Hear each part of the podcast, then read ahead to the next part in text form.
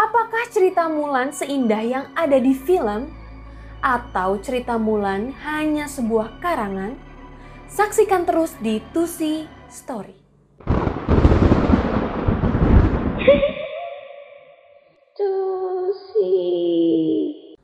Tusi Story di mana ada Tusi, di situ ada story. Nah, story yang akan aku bahas di Tusi Story kali ini adalah cerita tentang prajurit wanita yang berasal dari Cina dan sangat terkenal. Siapa lagi kalau bukan Mulan? Pasti di antara kalian nih banyak yang udah nonton filmnya Mulan. Apalagi Mulan ini adalah salah satu Disney Princess yang filmnya dirilis di tahun 1998. Dan baru-baru ini live action dari Mulan juga dirilis di Disney Plus setelah sempat tertunda akibat adanya COVID-19. Nah, di video kali ini aku akan membahas dan mengupas fakta-fakta apa aja yang perlu kalian tahu tentang ceritanya Mulan.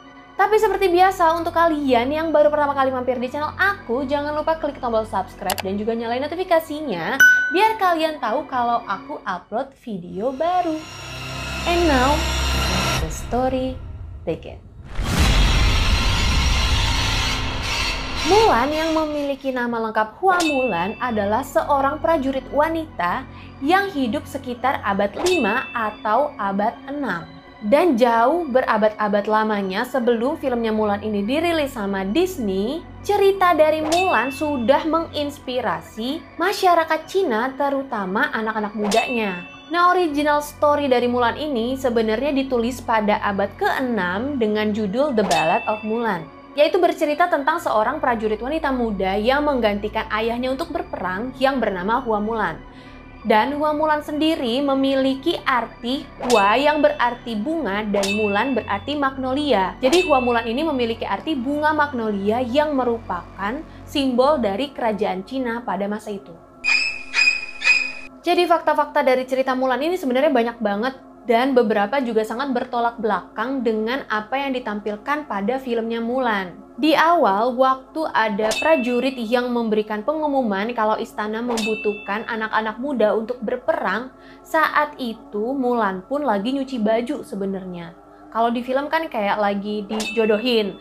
Nah, kalau di cerita sebenarnya, Mulan ini lagi nyuci baju, terus ada prajurit yang datang ke desanya untuk mengumumkan kalau setiap keluarga harus menyumbangkan anak laki-laki mereka untuk mengikuti perang. Dan sebenarnya di keluarga Mulan ini ada anak laki-laki yaitu adiknya Mulan. Tapi karena adiknya Mulan ini masih kecil dan kayak belum cukup umur untuk mengikuti perang, jadinya bapaknya yang rela untuk ikut perang. Tapinya lagi, karena Mulan ini nggak tega ngeliat bapaknya ini yang udah sakit-sakitan dan udah tua ikutan perang, akhirnya dia berniat untuk menggantikan bapaknya maju ke medan perang. Dan Mulan juga merasa yakin kalau dia ini pantas menjadi prajurit. Mulan dari kecil itu udah diajarin bela diri dan udah jago bertarung karena diajarin sama bapaknya. Kata bapaknya, nah yang namanya cewek itu juga boleh bertarung. Gak cuma cowok aja yang bisa bela diri, cewek juga pantas bela diri gitu kata bapaknya. Dan selain bela diri, bapaknya juga ngajarin wushu, kungfu, terus berantem pakai pedang dan juga memanah. Akhirnya Mulan pun memutuskan untuk menggantikan ayahnya. Nah, waktu dia mau pergi perang, Mulan pun bukannya melarikan diri dari rumah, tapi sebenarnya Mulan ini mendapatkan restu dari bapak ibunya untuk ikutan perang. Bahkan peralatan-peralatan yang akan dibawa oleh Mulan ini disiapkan oleh orang tuanya, sampai adiknya juga ngebantu untuk mengasah pedang yang akan dibawa sama Mulan. Nah, karena Mulan ini udah mendapatkan restu dari orang tuanya untuk menjadi prajurit, orang tuanya pun memberikan pedang yang merupakan peninggalan dari leluhurnya Mulan. Nah, sebelum Mulan ini bergabung menjadi prajurit, Mulan juga harus melepaskan ikatan kakinya. Ini adalah fakta penting yang harus kalian tahu dari Mulan. Kenapa Mulan mengikat kakinya? Karena mengikat kaki adalah salah satu tradisi kuno yang ada di Cina. Jadi pada zaman tersebut, Standar kecantikannya Cina adalah semakin kecil kaki seorang wanita, semakin cantiklah ia. Dan hal ini juga sangat umum terjadi di masyarakat Cina pada zaman dahulu. Dan kalau kalian tahu, teknik mengikat kaki di Cina ini menurut aku adalah hal yang sangat mengerikan. Kenapa? Walaupun itu adalah standar kecantikan, tapi itu membuat kaki rusak. Tahu nggak? Jadi kaki udah lurus kayak gini. Nah, teknik mengikat kaki itu menjadikan kaki itu jadi kayak gini ya bengkok lah pokoknya dibengkokin itu kaki jadi jadi muncung gini dan ukuran kaki wanita nggak boleh lebih dari 4 inci atau 10 cm. Nah, kenapa mengikat kaki ini bisa dijadikan standar kecantikan di Cina? Karena pada saat itu ada seorang kaisar yang terpesona dengan kaki mungil penari istana. Setelah itu berita menyebar sangat cepat dan wanita-wanita di Cina mengupayakan kaki mereka nih agar terlihat kecil. Jadi mereka mengorbankan kaki mereka yang mungkin sebenarnya kaki mereka tuh udah sekitar 20 cm dijadiin 10 cm. Gimana caranya coba? Ini memang aneh guys, tapi emang namanya setiap kebudayaan pasti memiliki standar-standar kecantikan yang berbeda-beda. Nah, pelepasan ikatan kaki yang dilakukan oleh Mulan ini ternyata dinilai sebagai pengorbanannya atas sifat-sifat yang paling berharga untuk wanita pada saat itu. Yang tentunya untuk memenuhi tujuan yang lebih mulia, yaitu melindungi keluarganya dan melayani negaranya. Udah kan tuh dia buka ikatan kakinya, terus akhirnya dia menyamar dan berhasil menjadi prajurit Cina. Setelah itu pun Mulan berlatih dan berperang untuk negaranya. Yang perlu kalian tahu kalau Mulan ini berlatih dan berperang untuk negaranya adalah selama 12 tahun. 12 tahun guys, bukan sesingkat yang ada di film. Itu kayak kalau di film kan latihan dari nggak bisa sampai jago, abis itu dia berperang ngelawan musuhnya, Mulan menang deh. Nggak, sebenarnya tuh 12 tahun kayak kita masuk SD, abis itu lulus SMA. Bener nggak? 6 tahun SMP. Iya, kayak kita menempuh pendidikan SD sampai SMA, Mulan tuh perang selama itu 12 tahun. Dan selama dia perang, selama itu pula dia menyamar sebagai lelaki gak ketahuan dong. Lalu selama berperang ini, Mulan ternyata jatuh cinta terhadap salah satu pemimpin pasukan yang bernama Jin Yong. Emang yang namanya cerita, kalau nggak ada cerita romantis-romantisnya, itu nggak seru. Jadi Mulan ini jatuh cinta juga sama pemimpin pasukan. Nah bagaimana akhirnya jati diri Mulan terungkap? Jadi suatu hari waktu Mulan dan prajurit lainnya mau berperang, Tiba-tiba Mulan mengenakan pakaian wanita utuh. Jadi dari atas sampai kaki dia berwujud wanita. Dan pada saat itulah teman-temannya kaget dan mengetahui kalau Mulan adalah wanita seutuhnya. Nah, tapi ada legenda lain yang mengatakan kalau Mulan ini mengungkapkan jati dirinya setelah semua perang ini selesai. Terus apa kayak teman-temannya tuh nggak pernah heran gitu waktu lagi Mulan ganti baju atau Mulan buang air atau gimana. Karena katanya Mulan ini nggak pernah mau yang namanya mandi, buang air, atau buka baju di depan teman-temannya selama 12 tahun. Ya, tapi masa teman-temannya nggak nggak heran gitu ya, ada laki-laki yang nggak mau buka-bukaan di depan laki-laki lain dan prajurit-prajurit lain yang akhirnya mengetahui jati diri dari Mulan ini sangat menghormati Mulan sebagai wanita yang sangat berani dan juga sangat mengagumi Mulan. Dan ada lagi legenda yang mengatakan saat Jin Yong mengetahui kalau Mulan ini adalah seorang wanita, Mulan dan Jin Yong pun akhirnya menikah dan hidup bahagia. Nah mungkin aja itu adalah cerita yang akhirnya diambil sama Disney untuk dijadikan ceritanya Mulan yang rilis pada tahun 98. Selama 12 tahun Mulan berperang bersama teman-temannya, di antara semua lelaki dan Mulan adalah wanita sendiri yang menyamar sebagai laki-laki, Mulanlah yang menjadi satu-satunya prajurit yang sangat berani dan sangat tangguh.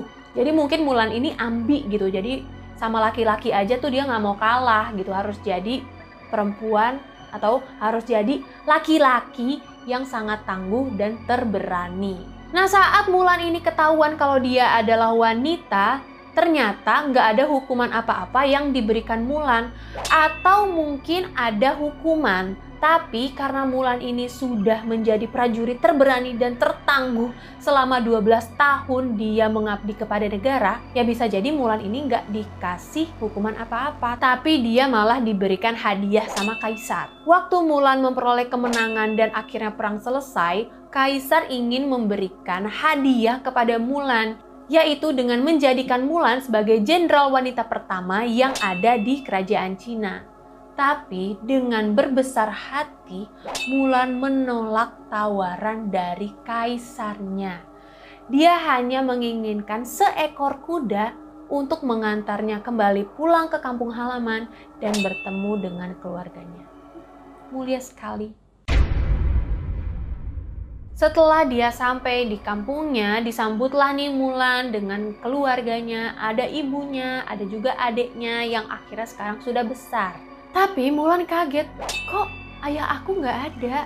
Dan saat itu pun akhirnya Mulan mengetahui kalau ayahnya ini sudah meninggal dunia saat Mulan pergi berperang selama 12 tahun. Mulan sangat kaget dengan kepergian ayahnya karena ayahnya merupakan sosok yang sangat dia cintai dan sangat dia kagumi. Dan Mulan pun sangat sedih dengan kepergian ayahnya ini. Nah, Mulan juga kaget waktu mendengar kalau ibunya sudah menikah lagi. Gak cuma itu, setelah Mulan pulang kampung, Mulan ini disuruh nikah sama ibunya dan mau dijadiin selir. Mulan pun marah karena dia nggak terima kalau dirinya ingin dijadiin selir. Ya iyalah orang dia udah berjuang menjadi prajurit, berperang untuk negaranya, pulang-pulang mau dijadiin selir. Gimana dia nggak marah coba? Harga dirinya mau ditaruh di mana? Dan dia merasa kalau menjadi selir itu adalah sesuatu yang tidak bermartabat. Karena saking sedihnya dan saking marahnya, dia pun kecewa dengan keluarganya dan juga sangat sedih dengan kepergian ayahnya akhirnya Mulan memutuskan untuk bunuh diri. Tragis banget kan faktanya Mulan? Kayak berbanding terbalik sama cerita-cerita yang ada di film bener-bener kayak happy ending versus sad ending, tragic ending. Dan ada fakta terakhir yang perlu kalian tahu kalau ternyata Mulan ini tidak pernah benar-benar ada.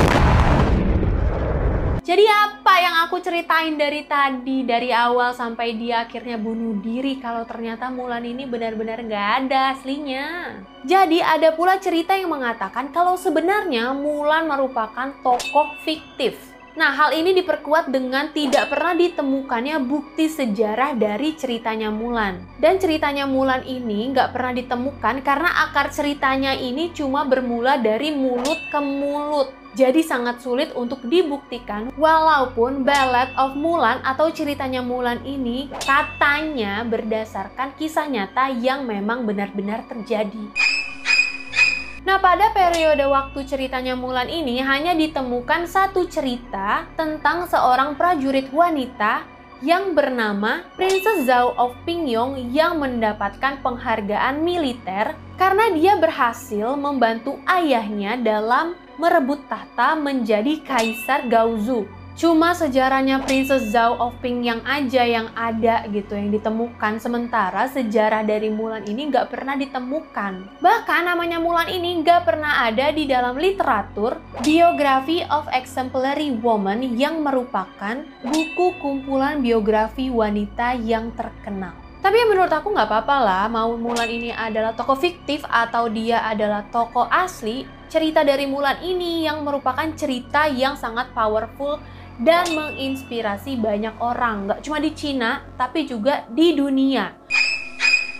Ya itulah tadi fakta-fakta dari cerita Mulan. Gimana menurut kalian tentang ceritanya Mulan? Kalau menurut aku, cerita Mulan ini memang benar sangat-sangat inspiratif. Karena dia ini berani melawan tradisi demi menjaga keluarganya dan juga negaranya. Dan gak cuma itu, Mulan juga menunjukkan aksi feminisnya dia lewat ceritanya ini. Kayak dia bertarung bersama laki-laki dan bahkan Mulan menjadi prajurit tertangguh dan terberani di antara semua prajurit laki-laki.